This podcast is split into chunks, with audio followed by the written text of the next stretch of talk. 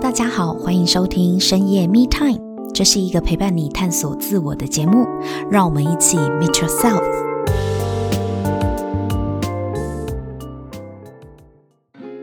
Hello，大家好，欢迎收听深夜 Me Time，我是沐晨。今天我们节目很开心可以邀请到重量科技创办人 Corden 来到现场。他非常的特别哦，因为在他身上呢，我看见如何跳脱传统框架思考，跨进了我们现在最前瞻性、最前卫的区块链产业和虚拟金融的研究领域里面。我们来正式欢迎今天的来宾 Coden。Hello，Coden。Hello，大家好，我是欧耀伟，好，可以叫我 Coden。那重量科技，呃，我们英文名字叫 Crypto Go，然后我是在二零一九年创立 Crypto Go 的，也算是我的第四次创业。那 Crypto Go，呃，从二零一九年创立以来，我们现在主要就是两个产品。呃，第一个是 Crypto Go Compliance，我们帮助这些虚拟货币服务提供商快速的去合乎法规规范，因为比特币一开门营业，你就要面对全世界的监管嘛。第二个产品是呃 Crypto Go Wallet，我们这个 Wallet 主要就是所有虚拟货币的资产管理，我们把这东西简化。这两个产品的终极目标都像是帮助呃大家走入 Web 三点零，有点像是我们在 Web 二点零刚开始的时候。呃，你可能会需要透过架站平台、呃开店平台去完成你的从线下走到线上。嗯，我们现在则是从线上再帮你走到链上，就从互联网走到区块链上面。嗯，那我们就提供这些一系列的基础设施。所以 Crypto Go 啊，呃，Go for Crypto。我来跟大家补充一下 Corden 的背景哦，他现年年纪轻轻的创业家哦，三十五岁。非常的年轻有为，而且他是台大资工所毕业的。那其实呢，在跟 Corden 就是电话访谈的时候呢，就发现他很特别的一点是，他有过四次的创业经验。然后在这些创业经验里面呢，建造了非常多他的专业领域，好，也是成为别人专业的技术顾问。那现在呢，又是重量科技的创办人。其实要怎么样可以？呃，拥有这样子跳脱框架的思维，去看到一个在过去二十几年前，在你当学生的时候，你未必熟悉的领域，这个是我在他身上感到非常好奇的。今天呢，因为 Corden 他本身呢也是一个很爱看电影的人，而且他有在经营文字部落格。大家如果有兴趣的话呢，可以上网去搜寻 Corden.me，就可以看到他经营的文字部落格。那因为我们都很爱看电影，我本人也是，所以我今天就很想要跟他来聊一聊。从电影里面，我很好奇，到底他对于过往在学生时期，他对教育非常的有想法，他又是如何看待《三个傻瓜》这部电影呢？《三个傻瓜》呢是大家非常喜欢，而且很感人、感动人心又很激励的一部教育类的电影哦。所以今天我们就会来跟 Corden 聊一聊《三个傻瓜》这部电影。我觉得在这个社会确实是存在着社会经济地位有比较高的工作，比方说像医师、律师跟会计师，可能现在社会更多了工程师。所以在《三个傻瓜》这部电影里面，我们也会看到帝国大学的学生啊，他们都是背负着父母期待的一些社会精英，可是。也在这部电影当中，让我们反思到，到底我们为什么要读书？在读书的目的跟自我实现之间，我们到底要怎么做抉择？在这部电影里面，三位主角呢都是帝国大学工程系的学生。那有一位呢是来自贫穷的的家庭，他们希望可以靠读书呢跨越社会阶级。另外一位呢是来自小康家庭，哦，父母栽培他念书，可是他真正的兴趣呢却是摄影。那最后一位呢，他是来自于帮佣家庭，他其实是老板的帮佣，可是呢，因为老板的儿子不爱上课，所以他是替少爷去念书的。这也是三个傻瓜里面的男主角叫篮球，他就是替少爷去念书，但发现了自己对知识的追求很有兴趣。Corden 在这部电影里面呢，你印象最深刻的是什么？我印象最深刻其实最后的结尾。呃，刚才提到篮球嘛，对，大家觉得篮球的成绩很好，嗯，然后可是到结尾的时候，他才说，其实他只是呃，有人花钱请他帮他的儿子取得这个文凭，也就是说他是带他是枪手，他是带他是枪手啊，帮忙去考试。所以，所以那那那呃那个场景我很震惊的一个点就是说，其实谁从学校里得到最多还是篮球，嗯，可是文凭在不在他身上？已经无所谓了。文凭是那个他帮少爷拿的，对，甚至甚至不是他自己的，所以、嗯、所以那时候的另外一个对对照组，你说另外一个对照组，对照组就是那个茶托，就很爱放屁的那个，很臭屁的那个。然后我我我印象很深刻，因为茶托一直在追求文凭跟成绩，嗯，所以包含他换演讲词，我他为什么能被换演讲？我没发现，因为他跟教授说没有关系，我听不懂。这个名词背后什么意思？我反正我就背起来，我就照念就好了。你不用跟我解释那么多啊。嗯嗯。然后结果他就在演讲稿出锤，然后又在最后一幕的时候，十年后对照发现，哎，蓝丘没有这个文凭，可是可能社会成就比他还好。人家是拥有世界多项专利的发明家，对，整个往发明家的层次去了。对，你看他格局多高。嗯，我会印象很深刻，是我记得我在看这部电影的时候，我应该还是一个学生。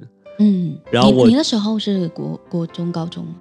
应该没有那么小，应该是大学或或是硕士，应该是大学或硕士。对，嗯、然后我就会反问自己，就是那我要这个文凭要干嘛？对，嗯、所以这是我印象很深刻的场景。这就是为什么你没有选择在台大自工所毕业之后到国外念书的原因吗？那时候我是还蛮向往在国外念书的，尤其是我们读这种资讯工程，嗯，呃，戏谷基本上就是我们的梦幻圣地嘛，摇篮，就是、对，人才就是人才摇篮，或者是大公司独角兽的摇篮，嗯、所以大家都想要去看一下，我也不例外。可是我就会去思考一件事情，就是那时候我二十四岁，硕士毕业二十四岁，我在准备个一年，然后再读个两年书，而且还要当兵。哦，我那时候读研发替代役，所以我就先服了研发替代役。二十七岁，二十七岁再再准备，然后再念书。我可能三十岁了，我三十岁才刚拿到一个硕士毕业。那我的目的是什么？嗯，啊，我的人生基本上在三十岁才开始。如果以社会年资的话，我就觉得意义不大，因为对我来说，最重要的还是在于你真正在做的是什么事情。就如果你做那件事情，OK，只有国外可以做，那就去国外念书，去国外工作，有那个必要性就，或者是说你要在国外工作，一定要国外文凭吗？啊、呃，有没有可能有另外一条路线？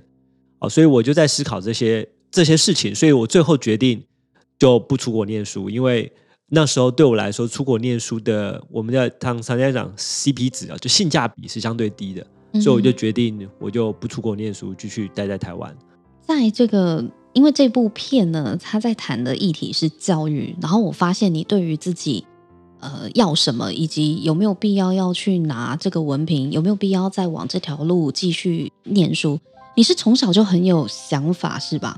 我不太确定，但是我从小确实就是比较偏理工脑啊，就是说我很擅长分析，然后很有条理，并且任何事情我都可以。快速的做出逻辑的判断，我觉得这是我的强项。那我很好奇，你在以前就是比如说国小、国中啊，或高中的时候，你有质疑过老师或者是这个体制吗？一定要的吧。我印象很深刻一件事情，就是我在国中的时候，这个我这个对话我到现在都还有画面。就是我就在国中的时候，我就跟老师问说：“老师，我从来没有看，那时候我读龙华国中在高雄，嗯、我跟老师说，嗯，老师，我。”从来没有看过有人会提自己国中哪里毕业、高中哪里毕业或大学哪里毕业都提最高学历。那我是不是现在就摆烂？嗯、那我拿一个最高学历，漂漂亮亮就好了？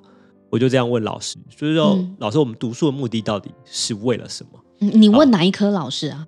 呃，导师，导师，导师，班导师。我是问班导师。嗯，啊，班导师是我们的英文老师。嗯，对，我就直接问班导师。那同样的问题，我也问我爸妈。嗯。他们怎么回答我？我先我先讲我爸妈的答案。OK，他说小孩子不要问那么多，标准答案读就对了。对，长大后你就懂。这是制式的答案，官方说法都会这样啊。对，然后我问我们班导师，他给我的答案我还蛮喜欢，但我那那时候不太能理解。他给我答案是，嗯，把书读好，你可以接触到更优秀的同才。最关键的其实是同才，但我那时候没有太理解，因为我那时候其实就很爱玩，嗯，我就是喜欢打电动，那时候玩 CS 跟天堂，嗯啊，我其他什么事都不想做，就是一个宅男，啊，就玩电脑游戏，所以我我我没有概念什么叫好的同侪。因为那时候我也都是全班第一名，国中三年我大概只拿过两次第二名，嗯，对，然后就无法理解那是什么样叫做好的同才啊，嗯，对，而且我也我也我基本上也不跟人家一起读书，就是自己读自己的。那你什么时候才发现同才真的有差？我觉得到台大之后，哎，嗯，对，就是呃，我到了台大之后，我发现一件事情，台大的人真的是又会读书又会玩，有一句话叫做。Work hard, play hard，就是他们连玩的时候，他们都会很清楚知道我做这件事情目的是什么。举例来说，如果台大在办黑客松好了，他就会办到连上市公司都会变变成他的赞助方，然后然后甚至连新闻稿、媒体哦都搞得很大，然后办在嗯，例如说台大的体院，几千人参与这种等级的。可是呃，这种这种其实就是他的格局，就是他会想。我怎么把这个世界办到世界级的？例如说我，我我在台大，我参加模拟联合国，模拟联合国，他就想国与国之间的社团如何去交流啊？模联之间嘛，例如说我就模拟台湾，你就模拟新加坡，那模联与模联之间的校际的这些交流就会存在。所以他玩的事情其实就是，反而你到业界是没有机会碰到这些东西的。嗯，所以。很累吗？确实很累，但他会知道说，我参与这个社团活动，做这些事情的目的跟意义是什么，然后他们会把这件事情做到极好、极致。对，但是呃，我大学念念高雄第一科大，嗯，高雄第一科大，他的他的学校就是他的学校是技职体系出身的，嗯，技职体系出身的人，我认为比较关键的差别是，他们不喜欢的事情就不会去做。功课很好的学生，你可以发现一件事情，他们不喜欢的事情，他们也可以把它做很好。呃，我可以分享一件事情，我听过一个老板他说，他为什么挑人的时候，他一定要看履历，因为呢，当他是从台清交毕业的，意味着一件事情，他在求学生涯过程中，他不喜欢的科目，他也可以念得很好。嗯，那意味着他可能。不管好或不好，他可能可以面向问题去解决问题。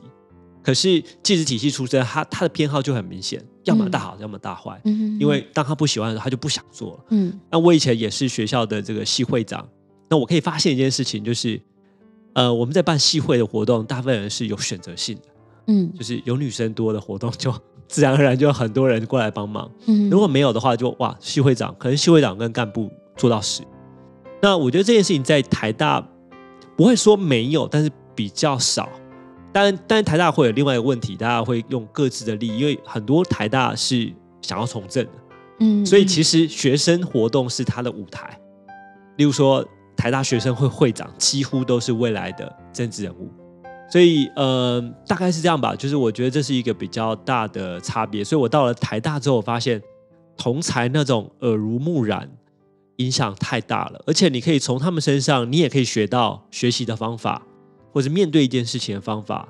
可能每一个人都有你值得学习的，可是，可是在技职体系里面，这样的人相对会比较少。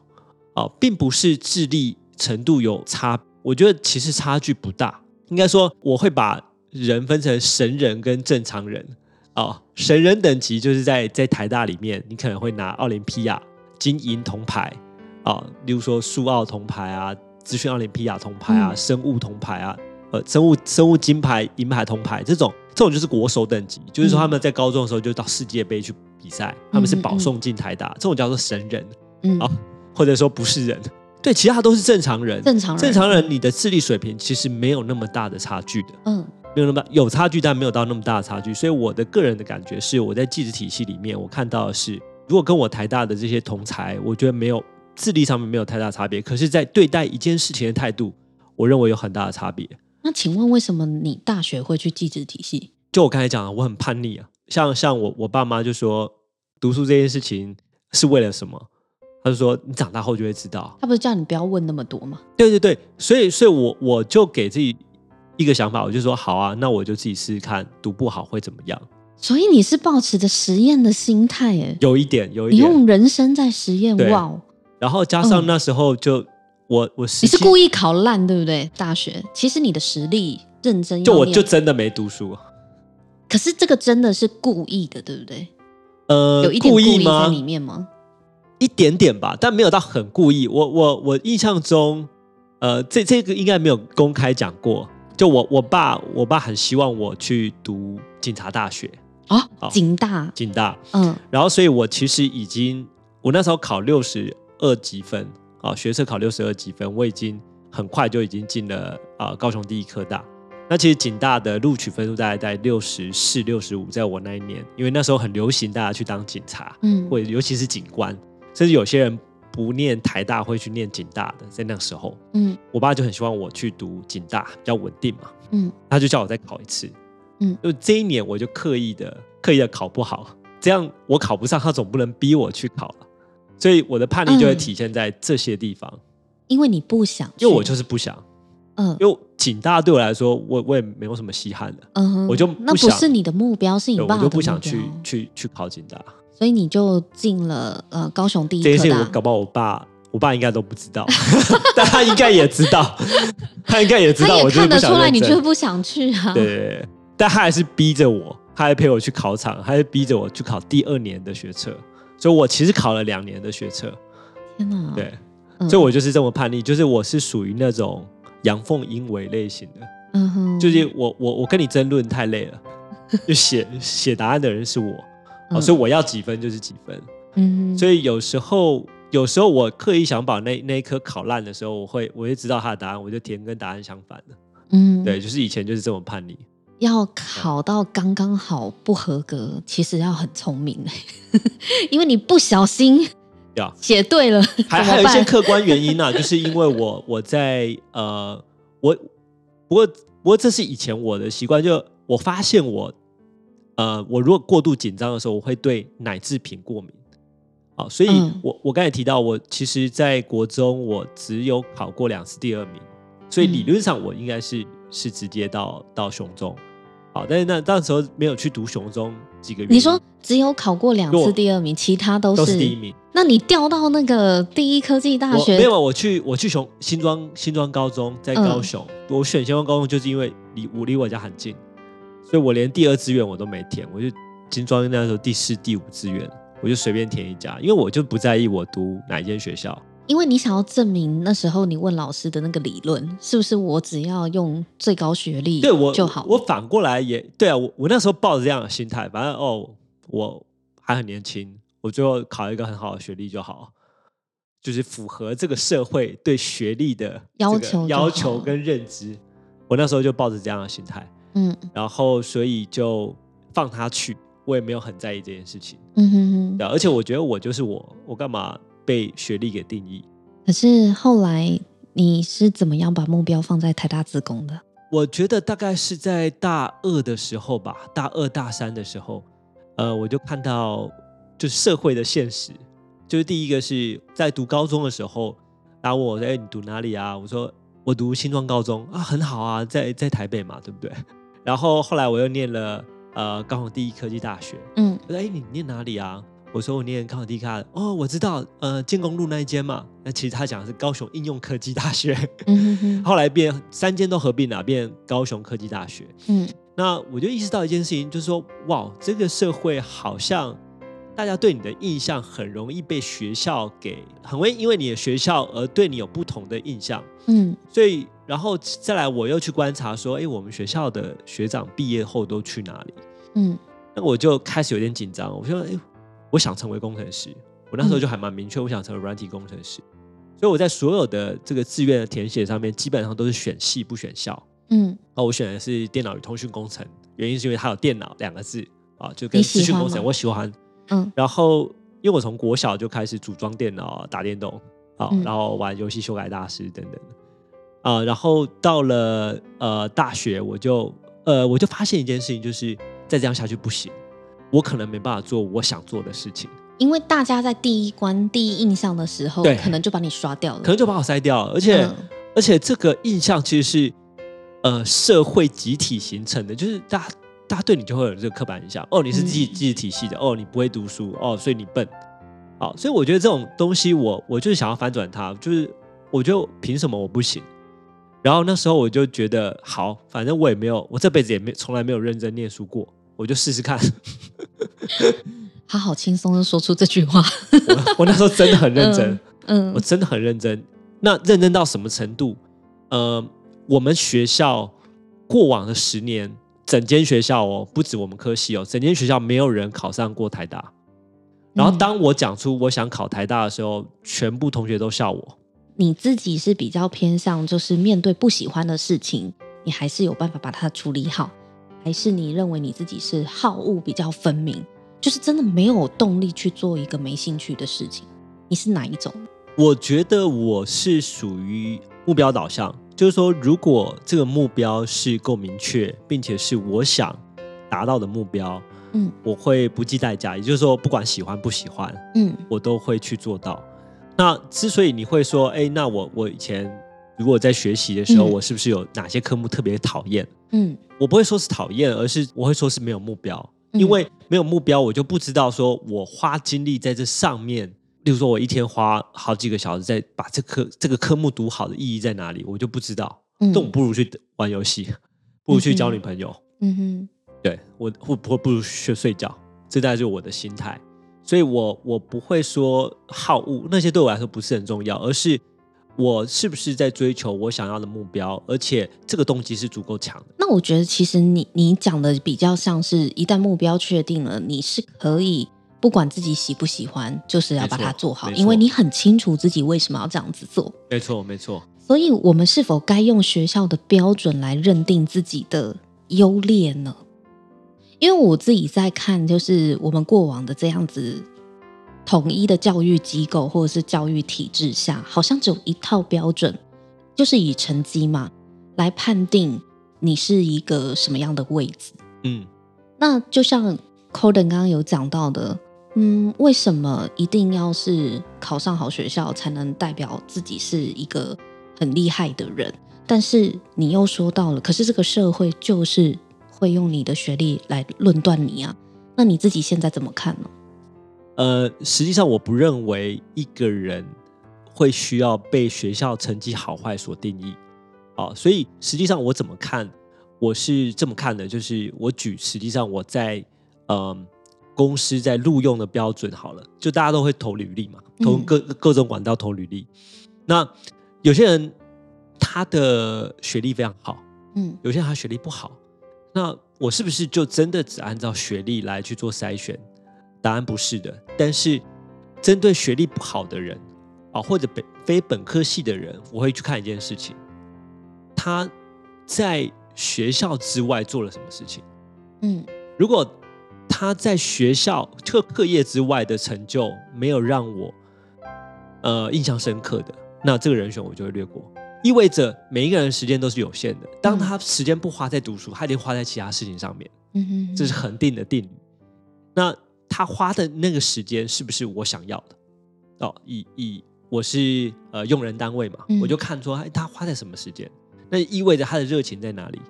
所以我会这么去看。所以我不会一味的就是说学校就代表一切，但是我会去看。他有没有其他？他把他的时间最重要的时间花在哪里？也就他的生命投注在哪里？嗯，这是我觉得才是最重要的。那在《三个傻瓜》这部电影的最后啊，你还记得吗？蓝秋啊，他最后有下一个结论，就是追求卓越，成功自然跟随，对吧？嗯，这一句话，你对这句话有感吗？超级啊，这是我的座右铭。这个追求卓越呢，是指在学校标准下追求卓越吗？还是你觉得怎样叫做卓越？我觉得这里的卓越，它的原文是 excellence。那我觉得卓越，你也不需要被别人所定义。我自己定义的卓越是每一天的你都比昨天变得更好。嗯，啊，就是你你你始终都是自己更好的版本。嗯，那这个更好当然是各种面向。例如说，呃，你在待人处事上面是不是做得更好了？你的工作经历是不是变得更加丰富了？你在一个专业技能上面是不是用的更纯熟了？嗯，啊，你不断不断的变得更好，我觉得那就够了。我先说，工作一定是为了钱，嗯，啊，所以我不会去排斥，也不会觉得他工作，他说他工作就是为了钱，有什么不好？但我会紧接着去问一句，就是其实也也呼应了刚刚讲的，就是追求卓越，成功自然会随之而来。嗯哼，那我就会去问说，OK，钱对你来说的意义是什么？嗯哼，其实对我的意义来说，钱就只是一个工具，它帮助我去做某一件事情。那钱 money 本身啊、哦，因为我在做虚拟货币的 money 本身就只是一个价值储存的工具，嗯、或者是价值储存的媒介。嗯，例如说，我透过做这件事情，我暂时把我的价值储存在这个新台币之上。嗯，那之后我可以拿这个新台币再去换我想要的价值回来。嗯哼，价值交换、价值储存，那对你要换什么回来？所以我就会去问他这个东西。哦，就是呃，有些人可能想要换房子啊，对不对？我觉得没有问题啊。那我就会紧、嗯、紧接着问你为什么会想要换一个大房子？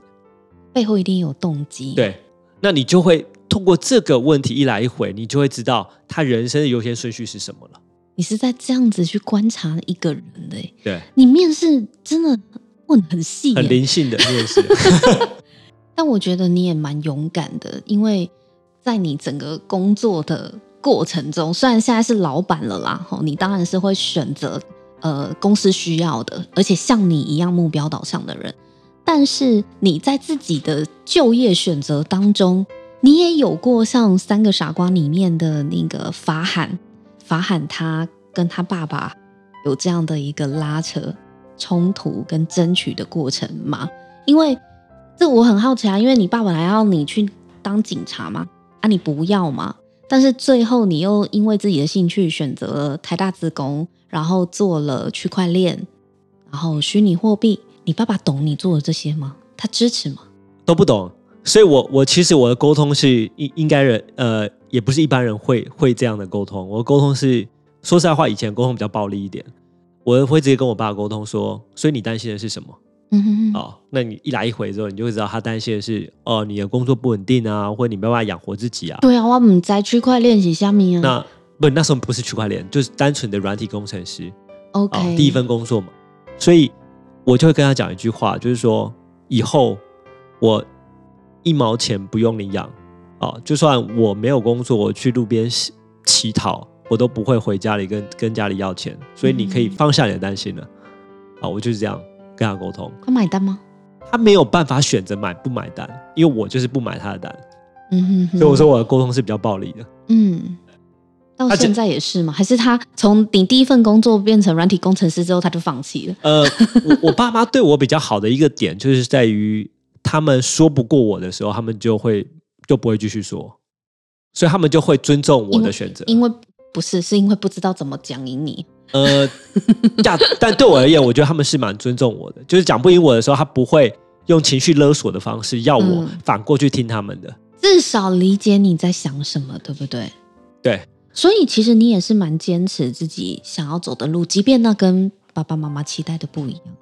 也还好，你很就五宅啦，就是很有能力。我家族没有，我家族就我所知的接触的这些亲戚，我应该是第一位软体工程师。所以你跟爸爸以前就是，你只要有呃想要做的事情，他就算不理解，你还是很暴力的跟他沟通。现在还是吗？我我在现在的话，其实我我读读了一本书，就叫《非暴力沟通》。嗯，所以其实也在读了这本书，意识到。然后我以前的沟通是相对暴力的。我为什么会读这种这类型的书啊？就以前其实对这类很很灵性、很很虚无缥缈的书，其实我是看不懂的。嗯、然后也觉得说不知道他在讲什么，嗯，就是讲的很抽象的东西。因为我是比较喜欢务实、比较喜欢方法论的。嗯，这也会回到我，我其实影响我比较大，就是在二零二零年哦，我那时候 Action Life 的前身 Legacy。